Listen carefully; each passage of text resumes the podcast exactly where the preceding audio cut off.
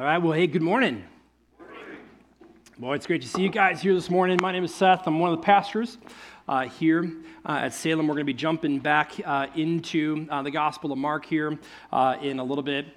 Um, and, but I want to just share something really quick before we kind of before we do that, before we jump in. You guys might remember if you guys have been here for a while, uh, if you're newer to church, maybe it's been a, you know like maybe six months, a uh, month. Um, this will be new to you, but several years ago we did a series out of the Sermon on the Mount. Um, and, uh, and, it was a really fun, uh, really fun series. And that whole series was actually really built on this idea um, of what's called the halakha in Hebrew. Uh, and, and, the reason for that is because this is because the halakha uh, stems from the word halak, which means to walk. And so it's really about all of life. How do I walk from, from sunrise to sundown, you know, from, from Sunday and Sabbath all the way to Saturday, like, like all of life.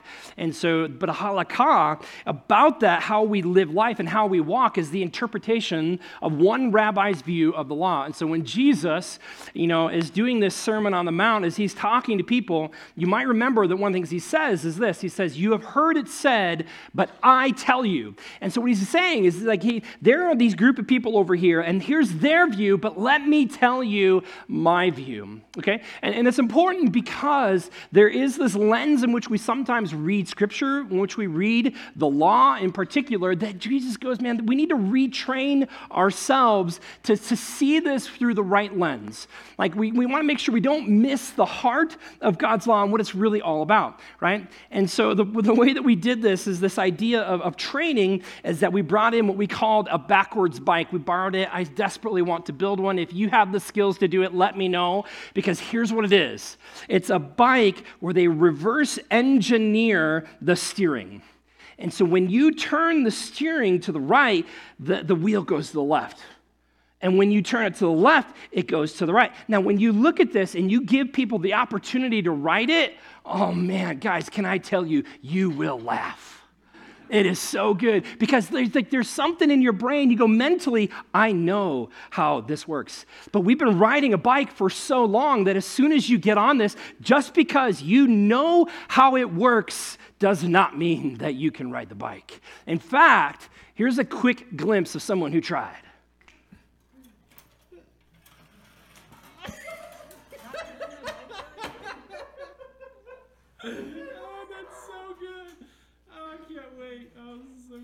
Try again.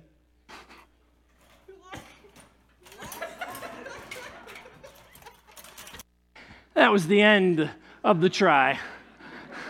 He dropped the bike. He's like, I'm done. I thought I could power through it. I can't. it's so good. By the way, I didn't realize how much I need to work on my encouragement. That was me laughing in the background. You know, they're like, great. It's great to be on Salem staff. So fun. Seth just laughs at you. Yeah, you do it again. Do it again. You know, here's the thing though, like there is a sense, just because we know how it works doesn't mean that we know how to do it. Like, what does it mean we actually can? And so here's the deal, guys. Um, this last week, we looked at Jesus in this moment as he watched, watched from a mountain as the disciples are going across the lake in this massive storm, and he decides to meet them in this moment. And in so doing, what does he do? He reveals himself to them in this beautiful portrait of a theophany.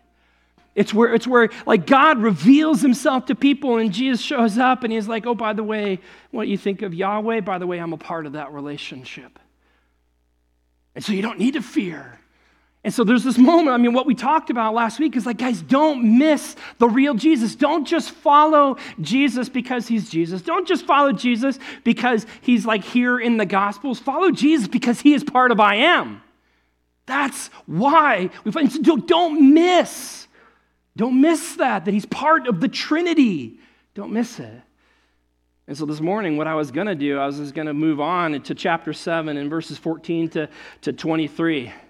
And I was going to summarize verses 1 through 13. And as I looked at this and as I studied it, I was like, there's no way that I can really do this justice in the way that these two things work together. And so I am calling an audible. And if you're like a life group leader, you're like, oh no is blowing up my plans. I'm sorry, I don't do it very often, but in two weeks we'll be back on schedule. And so this week we're going to do verses 1 through 13. Next week we'll do 14 through the end. It's kind of a two parter, so make sure you're here for both of those as you see how these two things really work together. But if last week was don't miss the real Jesus, this week is going to be don't miss the heart of God's law. Don't miss it. Don't miss it, okay? Now, here's the deal the passage that we're going to look at this morning, guys, here's the thing two things are going to be held in tension. One is this call to be holy, okay? The reality is, is that God takes our sin very seriously, and so we should too, okay? So, like, God, he, he takes our sin so seriously that He sent His Son to die for us. Like, you go, oh, gosh, if that's not enough reason to take it seriously, you know, it should be. So we're called to be holy, and there's this design in which God, and we're going to talk about this in a little bit, God and His design, His holiness, and, and, that pure, raw intensity, and this draw for us to enter into His presence. It's so good. And there's a call. And so we want to go, man, let's take that seriously. But in this same text, there's a caution. And it's a caution from Jesus Himself. He says, but be careful. Because how you pursue holiness can sometimes lead you to a place where you don't intend to be. And so here's what I want to do, just to kind of keep this big picture as we pull back out to 30,000 feet for a moment. I would tell you this, just to keep it positive. This is important. To follow Jesus is to pursue holiness. If you're like, man, if that's my number one goal, I'm like, great then you're, then you're on the right track. Because if Cave Table Road, which is what we talk about here at Salem, Cave is your relationship with the Father, the table is your relationship with each other, right? And your road is your relationship with the world. If you go, man, those are my Jesus rhythms, if that's my pursuit, and if I'm trying to follow Jesus as closely as I can in that way, guess what? You guys are pursuing holiness already. Because that's part of who Jesus is. He's holy.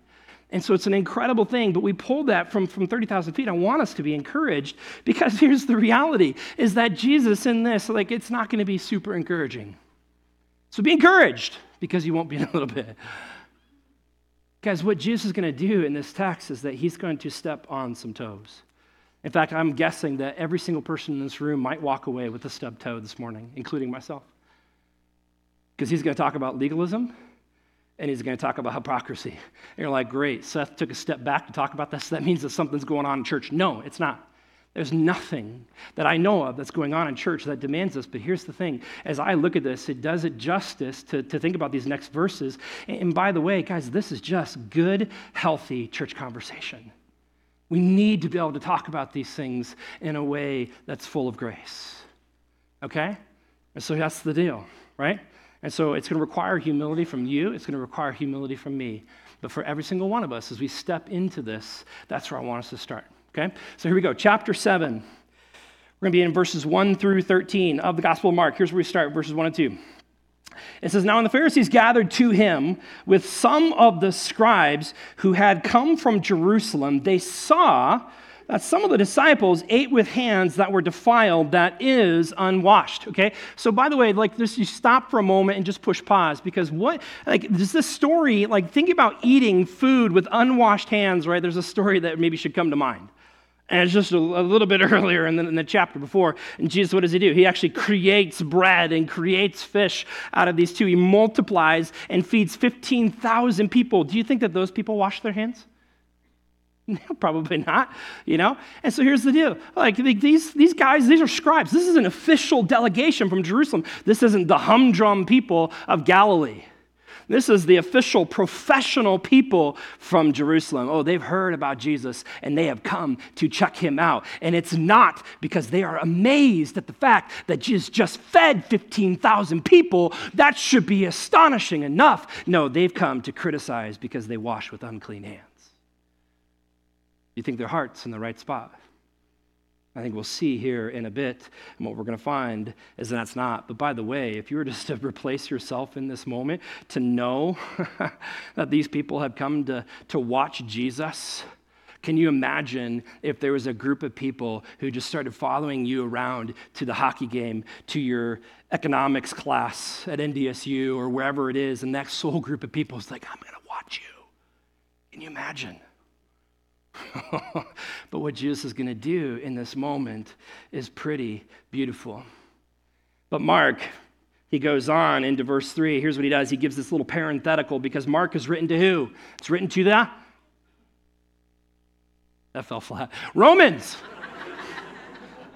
Normally, we're pretty good at participation. Either guys, you just are like really quiet, or like, I don't remember. The Romans. This is written to Gentiles. What do the Gentiles know about Jewish washing? Nothing. And so Mark is like, hey, let me help you guys understand. Let me just tell you a little bit about this. Thanks, Mark. Here you go. Verse 3. It says this it says, For the Pharisees and all the Jews do not eat unless they wash their hands properly, holding to the tradition of the elders. And when they come from the marketplace, they do not eat unless they wash. And there are many other traditions that they observe, such as the washing of cups and pots and copper vessels and dining couches. When was the last time you guys washed your couch? Like it's unclean, like once every 10 years. Actually, most of you are probably like, actually, it's pretty dirty. I just want to get rid of it. Let's just sell it and buy a new one. I don't have to wash it. Like, here's this thing. Like, he, so he tells these people, like, this is what, like, this is the lifestyle that they live. And he says, Why do they not walk? Here's the question in verse 5. This is where it goes. This is how this all sums up in this moment. The Pharisees and the scribes asked him, Why do your disciples not walk? Did you catch that word? Walk, halak, halakha. Why do they not walk according to the tradition of the elders, but eat with defiled hands. And you're like, I thought this was about eating, not about walking. Oh, it's about both. Because why?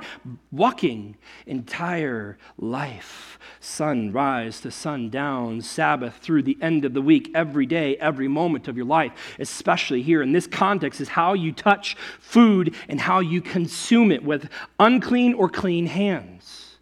And this is the question. You're like, man, like, why is this such a big deal? Like most of you like wouldn't even blink an eye. Or like my kid just like just wiped all the snot off of his nose and then grabbed a cookie and shoved it in his mouth. Like we don't even think twice about this. This is huge in this moment because behind the story is this idea of holiness. It's all about holiness. We mentioned this, this last week when we talked about Jesus and we talked about Yahweh, God the Father, right? And the attributes. And one of those attributes is the idea of holy. And we could talk all about holiness from a lot of different angles, but just kind of simply put, like we just talk about the purity. God is undefiled. There's nothing about God that has been corrupted by the brokenness or the sin of humanity. All right, there is nothing sinful, nothing wrong, nothing bad inside of God the Father, inside of Jesus. And as a result of this being undefiled, then he is set apart that he is over here and we over here, and sin has no place in the presence of the Father.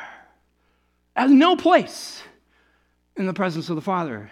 And you like, like you just think maybe for a moment like how much sin drives your day. Like I bet if like you were to keep a record of this, like thankfully scripture says God doesn't keep a record of wrongs, but if you were to keep a record of like everything that you could, oh man, like this and this and this and this, and you go, man, like that morning when I woke up and, and I said this to my, my spouse, my significant other, I said this to my roommate, I said this to my son or daughter, I said this to my teacher, you know, or whatever it is, like you get into a spot and you find yourself at the grocery store and you're just lingering on a person of the opposite sex for too long. And you go like, man, like I have no idea like how much sin actually drives my life. And yet the reality is, is that we're designed for holiness. We want it, we long for it, we crave it. And in Leviticus 11, 44, it says this. It says, For I am the Lord your God. Consecrate yourselves therefore and be holy. Why? because I'm holy. You shall not defile yourselves with any swarming thing that crawls on the ground. That's basically the book of Leviticus. You know, it's all about things that can make you impure and unclean. Here's what God says is be holy because I am holy. And this is what we long for. We're designed for it. God's like, here is my presence. This is the radiating intensity of who I am and all of my holiness. And we as sinful people are drawn to that holiness. Here's the problem. How do you do that when you're full of sin? Because sin has no place in it. Like if you were like, hey, let's get on a rocket. We're going to go this morning. I called it a bus. I'm like, that doesn't make any sense. Get on a rocket and you go to the sun. Okay, you get on a rocket, you go to the sun, and you start to do this tour, and like you're looking, and you're like, oh man, you see, like as you get closer, like by the way, we're 98,000 miles away from the sun. We can feel its effects right here. Do you think that the intensity of this sun is a real thing? Absolutely. Guess what? You're going to find out when you get closer. Because the closer you get, the more intense that radiation becomes. And so you get there, that radiating and intensity, you're like, oh man, do you see that solar fall? Wow, that's really good. It's starting to get warm in here. Wow, is anybody else really hot? Poof, done. Because you get too close and you're gone. Tim Mackie of the Bible Project a friend, he said this. He said this about uh, the sun and thinking, um, think about this. He says, you think about God's holiness. He says, God's holiness is dangerous to us, but not because it's bad, but because it's so good. And like, that's who we are. Like, we are full of the sin, and yet we long to be in the presence of God. And so, like, how do you hold this tension when that's really what we want? How do we deal with that? And you go, we know that if you read through the story, like, you go, man, why don't you guys just know it's about Jesus? Well, they didn't have that. They didn't have that back then. So, back then, what did they have? They had the Old Testament. How do you do this? You need moral purity. So, if you need moral purity, what do you do? You go and you take a pure and spotless sacrifice or lamb or animal, and you take it to the temple or the tabernacle, and you offer it as a sacrifice. Why? Because there can be no forgiveness of sins without the shedding of blood. And in so doing, there is an atonement and a transference of that. And so, what you get in that moment through that sacrifice is moral purity. It doesn't last long, by the way, because you walk outside and an insect hits you in the face and then you're impure again. You know, so like, here's this thing. You go, well, okay, that's the case. Because there's not only is there moral purity, there needs to be this ritual purity, because in order to enter into the tabernacle, you need to be physically clean. That's the thing. And that's like that's how these all things they work together. So in order to get one, you have to get the other, right? And so as you think, as you think about this idea, you go, man, like this is why the book of Leviticus is, is so important. Because Leviticus just basically talks like you could just read through this list of things and it says, by all these things this is what makes you unclean. Uh, my brother, when he was in high school, got into this, um, what we might call um, like um, a prank war, don't know, of sorts. And it started, you know, I think with the simple things like balloons uh, in the car, and then it moved on to something else, and then it moved on to something else. And finally, my brother, I mean, it had lasted like a year, and it just kept escalating. My brother's like, I'm putting this to rest. And so what does he do? He goes out, he goes, I remember Road D. We grew up in rural Nebraska, and so he goes, I remember on Road D, there's that dead possum. And so he goes and he gets this dead possum and he grabs it and he brings it back to her place in the middle of the night and he puts that thing right on the, the roof of her car. Not the roof, sorry, the hood. And right faced at the driver's side thing, he pours water all around it. So she gets out to her car that morning, and here's what she sees. I'm pretty sure that'd be frowned upon. Why? Because you're touching dead carcasses. Like there's all about these things that are unclean. Guys, they take this so seriously in the Old Testament that here's the thing like if there was an unclean insect or something in some way, shape, or form that somehow ended up in your cooking pot, what do you think you do? Like mom's cooking chili in this pot, all of a sudden her son comes by and he's like, Oh, this is a good prank. I'm just going to drop a little impure cricket in there, and there we go. And mom's like, Oh, no, that's the worst. You're like, Man, we wouldn't even think twice. Some of you are like, You just pull it out and just keep stirring. you know? And some of you be like, Yeah, I'm dumping it out. And guess what? I'm going to wash that thing out. I'm going to make it pure because that's what we think of. We think of washing. We just making it clean, right? In the context of them, here's what they do. Instead of all of that, they take it, they take it outside, and they smash it. It's done. Because that's the law of transference. When something unclean touches something that is clean, guess what? It's no longer clean. It is now unclean. And so here's the deal like when you think about life and you think about living life in the Old Testament, like you, you see dead carcass, you see the wrong kind of animal on the ground, which are whatever, unclean, and you go, man, like I, I can't touch that. So what do you do? You just back away and you go hands back and you go, I'm separated from that. I'm going to say set apart from that so that I can maintain my purity. And by chance, if something does touch you or gets you, guess what? You're impure until evening. And so all of a sudden you begin to understand like this the ritual is what you need to do. And so here's what you do. You wash your hands, which is where this whole thing started, right? And so they would pour some water into their hands and they would cup it, and in so doing, they let it drip down so it makes it all the way past the wrist. And they would go back and let it go all the way back down until every drop comes back off of your fingertips. Now imagine doing that every day over and over and over and over. Like, and that's, and you go, okay, all of a sudden I'm beginning to understand why this is a big deal, right? And here's the key, right? You look at this, and they, because they say, why do your disciples not walk, right? Not walk according to what? The tradition of the elders. Guys, you see the shift? We're not talking about the law anymore. We're not talking about that. We're talking about what we as elders have set aside as tradition. That's the difference. That's a shift. I don't know if you guys know how many of you guys know like how many um, commandments there are in the Old Testament. And some of you are like, well, I don't know, there's at least 10. I know that. And probably two more because God said, love, your, love the God and love your neighbor. So 12, at least 12. It's like the price is right, just don't go over. 613.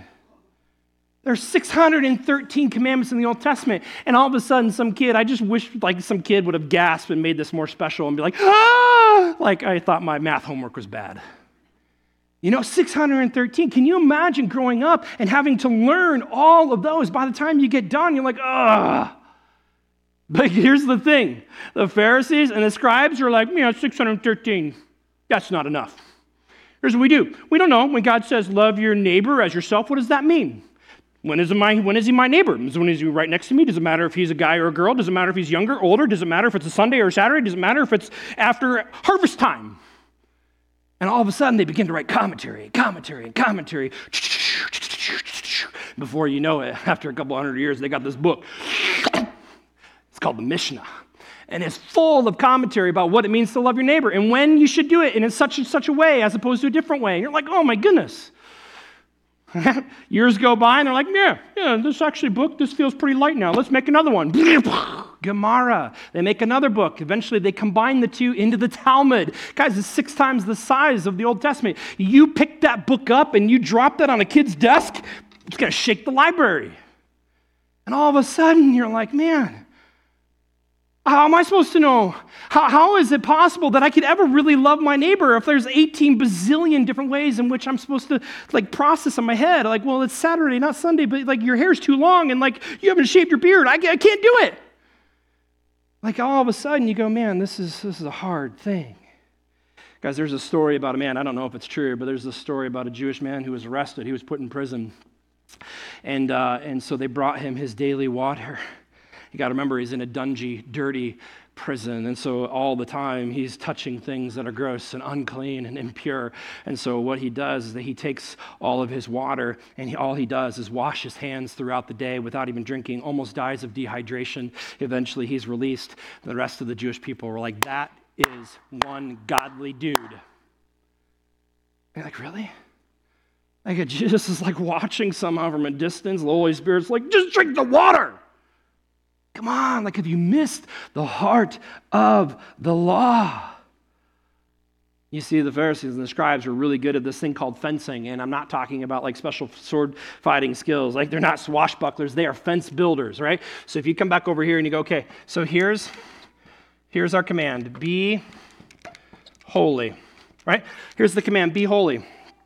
Okay? And so you start to think, like, well, what does that mean? Like, how often do I do that? When do I do that? And so there's this fear of, of not being holy because we, gosh, we want to enter in. We want to take our sin seriously. We want to be in the presence of God. God is holy and we have all the sin. And so what do we need to do? And so what they did is instead of just relying on this, is they, they built these boxes. It's called fencing. And so they put this big boundary around this and they label it with the idea of washing because they go, gosh, well, if I can wash my hands, it doesn't matter how many times if I do it in a given day, but if I just keep washing and washing and washing, then I'll know that I'll be holy. You get that? That's what they do. That's what they do. And so, like, they're, they're just creating these fences all the way around it over and over and over. And yet, here's the problem, guys. There's two problems. We could talk about a whole bunch of them, but here's problem number one. It's like, where does it stop? Like, at what point does this, like, thing come to a conclusion? Okay? So let's do this again. Let's do it with a different one, though, this time. Okay? Let's say, remember the Sabbath. Okay? All right, remember the Sabbath. Remember to keep it what? Holy. There we go. Participation. Remember, Mark, Gentiles. Okay, we're on it. So, right, so remember the Sabbath day and keep it holy. So these two things are related. As a part of that was this idea of work, right? Like, like no work. Don't do work. And so then the, the scribes, the Pharisees, what they do over years, they go, well, what defines as work? Is turning on the lights work on the Sabbath? Does carrying my handkerchief down the stairs count as work? Does walking more than X number of steps count as work? Those, every, single, you're like, those are made up, they're all real. Every single one of them. You see, what they do is they go boom, boom. And all of a sudden, right, we, we create so many boundaries, right? And it's over and over and over. We're creating all of these boundaries because, again, if you go like boom, boom, boom, you come out here. If I, just, if I just don't do this, then I know that I'm keeping the Sabbath holy. Like, where does it stop? Like, at what point does this actually finish? Because for every single person, for every single family, it's a little bit different. And you're like, this just started with washing of hands. Like, you're like, this isn't even that big of a deal. Tell me about something today. Okay, great question. What about alcohol? Can, can a Christian enjoy a drink of alcohol without getting drunk? What about tattoos? Some of you are like, no. Some of you are like, yeah. It's not a huge thing here, but it's becoming more popular. What about Harry Potter? It's a little overdone, but they're redoing it into a TV series, so it's got a whole new thing again. Can people watch Harry Potter? Can people watch Reacher on Amazon Prime? Can people be, uh, can you be a Christian and be anything but a Republican? Can you be a Christian and anything other than a Democrat? You, you, you all of a sudden you go like, what about school? Like, should all Christian kids be private schooled in the Christian education system? Should all be in the public school? Should all of them just be homeschooled? You see, like, it just keeps going and keeps going, right? Like, should all Christians be old earth creationists? Should all Christians be new earth creationists? You see, like, all of a sudden, like, it just keeps expanding and expanding and expanding. And it's like, where do you stop? At what point does this, like, actually finish in this conversation? Because at some point, if you're going to take this to its rational end, at some point, you go all the way to end and you're going to say, here, here's the deal on Sabbath. You want to keep it holy, you can't do anything other than sit up, grab a pre-poured glass of water from yesterday with a PB&J that you knew would keep overnight, not with ham and turkey. Don't do that. And you go, I'm just going to sit here and breathe and eat and drink. Like, where does it stop? Right? This is, this is really important thing. Guys, here's the thing. Guys, when we talk about pursuing holiness, guys, I would just go, man, take sin seriously. Why? Because God takes sin seriously. He says, pursue holiness. Be holy as I am holy. And so you go, Seth, don't, like, it's like bad to have high standards or is it good to have? It's great to have high standards. But you, as an individual or you, as a family, need to decide what's our interpretation of Scripture in this and what does our conscience allow. And that's your decision. And the moment, though, that you push that or force that standard or that tradition onto somebody else is the moment that you enter into legalism. I think that's a little kid, but it sounded like applause. It's the moment that you enter into legality because that's not what the law says. The law says don't watch Harry Potter. It doesn't say that. It says other things, and so you can make that decision, but the moment that we push that onto other people is the moment we become a Pharisee. And it's the moment that Jesus is going to call us out, guys. And I would say this more than anything, too. Like, like when we do that, we're going to push people away, not draw people close. That's in part what's happening. So, problem number one, where does it, where does it end? It just keeps going it keeps going it keeps going. Here's problem number two is that over time, the gospel is going to change. You're like, well, I didn't think we were talking about the gospel. Guys, here's the reality. You've ever heard the phrase that has become gospel? All of a sudden, what used to be the good news has shifted, and now that good news is something else. And so, if you come over here, right, it doesn't matter where you put yourself. You go boom, boom, boom. All of a sudden, man, maybe I'm way over here, and there's like a whole bunch. You're like, well, at least I'm not these people who hold it all the way over here, but I'm right in here. Guys, what happens is that, or what can happen is that over time, you can come to believe this to be more true than this itself. And the degree in which that is removed, your belief is removed from this, the good news has been diminished and deconstructed and broken. And it's all of a sudden, it's not about being clean inside anymore, it's about me being clean on the outside.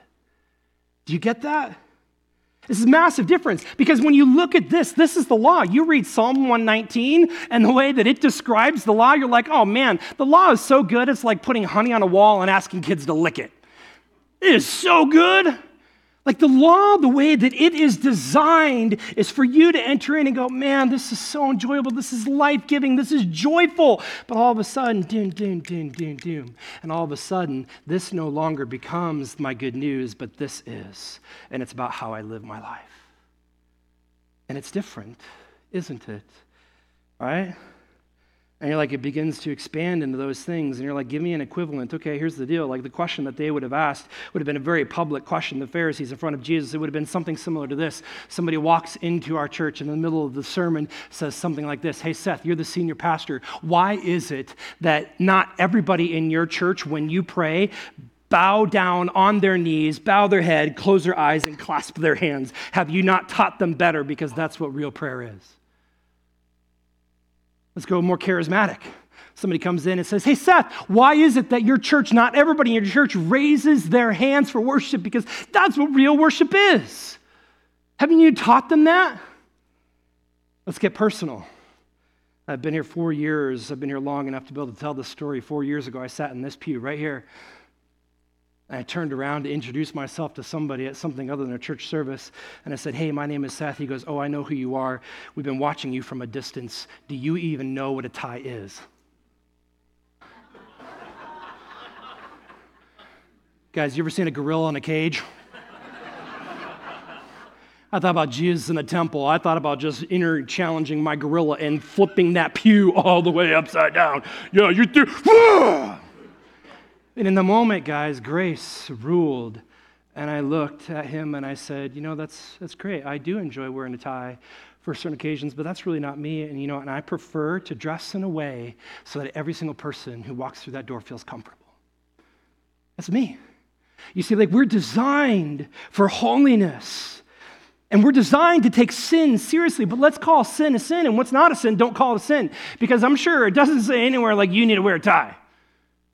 And it doesn't say that you need to do this or do that, right? There are things that the Bible speaks very clearly into, but in this context, you go, man, that doesn't feel right. That's because it's not. And what Jesus is going to do is he enters into this scenario with these industrial sized Jesus bolt cutters, and he's like, I'm going to separate the legalism from the joy of the law. Here's what he says as he talks to the Pharisees. He says this. This as well did Isaiah prophesy of you hypocrites. Let's just stop there. When we talk about prophecy, here's something, you know, we the entire or most of the prophetic role in the Old Testament was just to call people back into right relationship with God. Some, sometimes prophecy was about foretelling. This is the way that it was going to be. Sometimes it's about foretelling. I almost wonder if Isaiah is prophesying in this moment and just like I concur that there will always be a portion of people in every generation who will be more enwrapped in this than they are with Jesus. So there's this prophecy. Here's the thing he calls them hypocrites. Greek word, hypocrites, is this. You're like, I don't even know what that means. All I know is that it means saying one thing but doing another. You know why? Because in the New Testament time, a hypocrite was an actor, it was someone who went up on the stage. They had theater way back when, and they would go up and they would perform plays and dramas. And Jesus is like, hey, you're one of those people who puts on a mask and other clothes, plays out a role. This isn't even a comedy, this is a sad drama, but you are playing your part. You're a hypocrite. This is incredibly, incredibly offensive.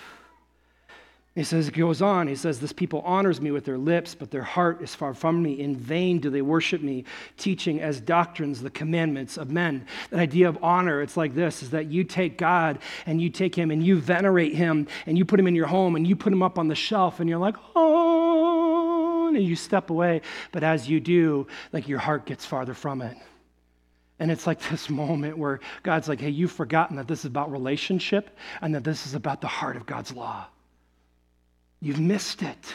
We miss the heart of God. Jesus goes on, you leave the commandment of God and hold to the tradition of men. Verse 9, you have a fine way of rejecting the commandment of God in order to establish your tradition.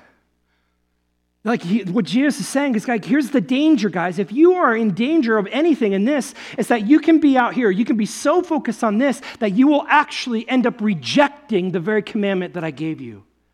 And when you reject it, the deeper side of that is that you actually nullify it. This is no longer God's good command. What you're focusing on is this, and this is now nullified. And by the way, we do this. This all starts with really good intentions, but sometimes what we can do is we can get to this spot and we're like, man, because I'm out here and I'm doing all these things, I am worshiping God. And Jesus is like, are you? Because when you've nullified the commandment, your worship has been inverted. And you are no longer worshiping Yahweh, you're worshiping yourself because it's about what you can do and what you can accomplish. And all of a sudden, we're like, oof, oof, we need that bolt cutter. We need to be cut from that. And they think that all of this started with the washing of hands. And you go, why is this important? I just want you to imagine for a moment that you're in your car, you leave, maybe it'll happen today, but you start driving away and it's cold outside, and you come across a man or a woman who's standing on the corner with a sign that says, please help. You see, I think what happens oftentimes in that, if there's somebody in the car, we're like, hey, how you doing?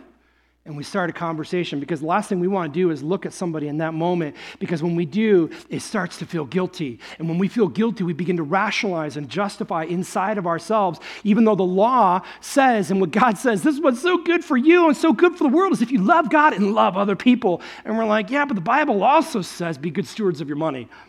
And I have no idea what he's going to do with it, so I just shouldn't give it to him. Oh, you know what? By the way, the Bible also says don't help anybody who won't help themselves. And Qdoba's hiring, and they're making $17 an hour. That's competitive wages. All he has to do is go across over there and get a job. You're like, I don't think it's quite that simple, but okay, I see what you're saying. But what happens is that, is it possible in that moment? Guys, I don't have a, a great scenario to say, what do you do? Maybe you roll down your window, maybe you give granola bars, I don't know. But just driving by over and over and over, here's what I want you to imagine. What if your kids are in the car with you and they see you continually just miss that moment? What if your grandkids are in your car and every time you drive past them, they see you do nothing? I'm not saying what you should do, but they see you drive past. Here's my question Are we teaching the next generation to nullify the commandment of God? Because the very thing that we are designed for is oftentimes the very thing that we, we reject. Why do we reject it? Because we want to be set apart and we want to be holy. We are afraid of getting our hands dirty. We don't want to. We don't want to get dirty. By the way, guys, here's the contrast Jesus gets his hands dirty all the time. And we wonder why in the world the world sees a disconnect between Christ and Christianity. And we go, if you look at this and you go, this doesn't feel right, well, you go, that's because it's not. Guys, Jesus isn't opposed to tradition. Tradition is not bad. If we're to be really clear about that, Jesus is opposed to tradition that nullifies the law. So here's the big idea that I would leave you with is this is that we must never let our pursuit of holiness deter us from doing what Jesus would do.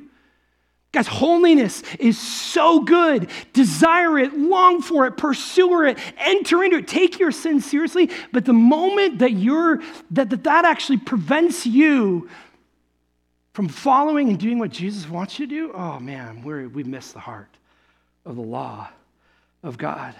That's so important. As we end, here's, you know, I would think about this, like, I don't like I've been told that Tutti Frutti is one of the, one of the best froyo places in town. Okay, Tutti Frutti, a lot of people love fruity, Tutti Frutti. They love frozen yogurt. They love ice cream. It doesn't matter. I want you to imagine just going into Tutti Frutti, and I want you just to imagine picking your favorite ice cream or your favorite froyo and go, man, this is my favorite one. Because as you taste it, as you experience, you're like, man, this is so good that I want, this is actually so good that what I want to do is I want to give it to the world to experience. Go, man, you've got to try and taste this tutti frutti flavor. By the way, Salem comes from the word shalom. Shalom in Hebrew means peace. One of the marks of a disciple that we put in our booklet is this it's a peacemaker. A peacemaker is one who loves like Jesus, it's someone who brings gospel hope and renewal into a broken world. We are designed to be Salemites. We are designed to be the shalom bringers that when we enter into the world, it's like we're giving people a taste of shalom. This is the way the kingdom is designed to be, and it is so good. You go back to the very beginning of this story and you remember that this is an official delegation that's watching Jesus, watching their every move. Here's what I'd tell you the world is watching your every mood, your every move. And they're wondering what you're going to bring to them. When Jesus declared, I am, he attaches himself to holiness. Guys, and here's what I tell you to follow Jesus is to pursue holiness. Keep doing that over and over and over because the more that you follow Jesus, the more that you are going to fill your life with so many good things that sin's not even going to want to have the same place. In fact, I might argue that to pursue holiness actually requires that you get your hands dirty. Remember, we're talking about food, not the other things. We'll talk about the rest next week. Let me give you these three things as we go. There's a call to holiness, but there's also the caution. Legalism, guys, creates toxic churches and it ruins our evangelism. So when you see it, can you call it out? Can we talk about this? Can we dialogue of it? Like, don't be the person who's like, I see it. It's you. Don't do that, but pull them aside. Grab a coffee, myself included. If you see something, let's talk about it because that's not good. And you're like, hey, how do I remove the hypocrisy? Tough luck, you're stuck with it. We're all hypocrites. We all say one thing and do another. The question is to what degree we're comfortable with that. Are you apathetic in your sin to say, I don't really care what I do? Or are you so concerned with your sin that leads you to a place of judgmentalism? The last one is this follow Jesus. Because to follow Jesus is to pursue holiness. Let's pray. Heavenly Father, this morning, as we're about to sing a song, Christ is enough. Lord, I pray as we reflect on the many different things in life, like as we go, gosh, we walk out of this place and we go, man, I have a stub toe. Because every single one of us has a place on that chart where we go, that's where I land. And guess what? I've tried to force other people to do that too. And just like, man, you're missing the heart of the law. And so, Lord, this morning, I pray that you would retrain us retrain us to ride the bike, that you would be reteaching us as a way to, to, to bolt cut ourselves from the legalism, to hold our sin and to hold it very seriously and to pursue holiness, but at the same time to realize that that can lead us to a place where we can push people away from God. I pray that you would give us rest in your grace. Allow us just to fall deeply in love with your law, that we would not miss Jesus, not miss the real Jesus, but that we would also not miss the heart of your law. May we never forget and lose the gospel. Lord, we love you. And then we pray. Amen.